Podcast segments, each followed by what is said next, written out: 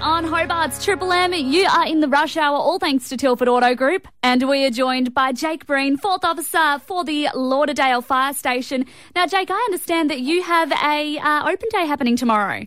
Yes, we're opening up our doors tomorrow morning, 11 o'clock, um, and we're welcoming all people from our local community um, and those around us to come along and check out some of the old trucks and our current trucks, have a look at some of the history of the brigade. Uh, we've got uh, raffle prizes, we've got a barbecue running, and we've got the sun coming out, which is going to be nice.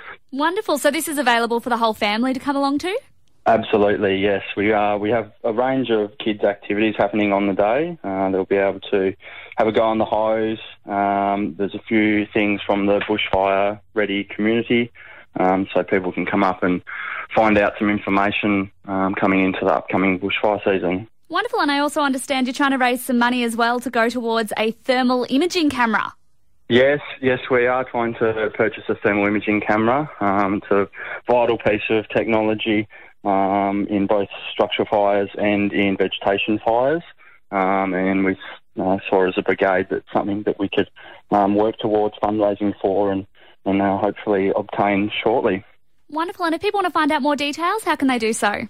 Uh, they can go to our Facebook page, Lauderdale Fire Brigade, um, and also they can um, have a look on the Tasmania Fire Service Facebook page. They've shared our event. Well, we wish you all the best for tomorrow, and we encourage families, anyone, to get along to the Lauderdale Fire Brigade uh, to their open day, which is happening tomorrow between 11 and 3 p.m. Jake Breen, fourth officer from the Lauderdale Fire Brigade, thank you so much for joining me.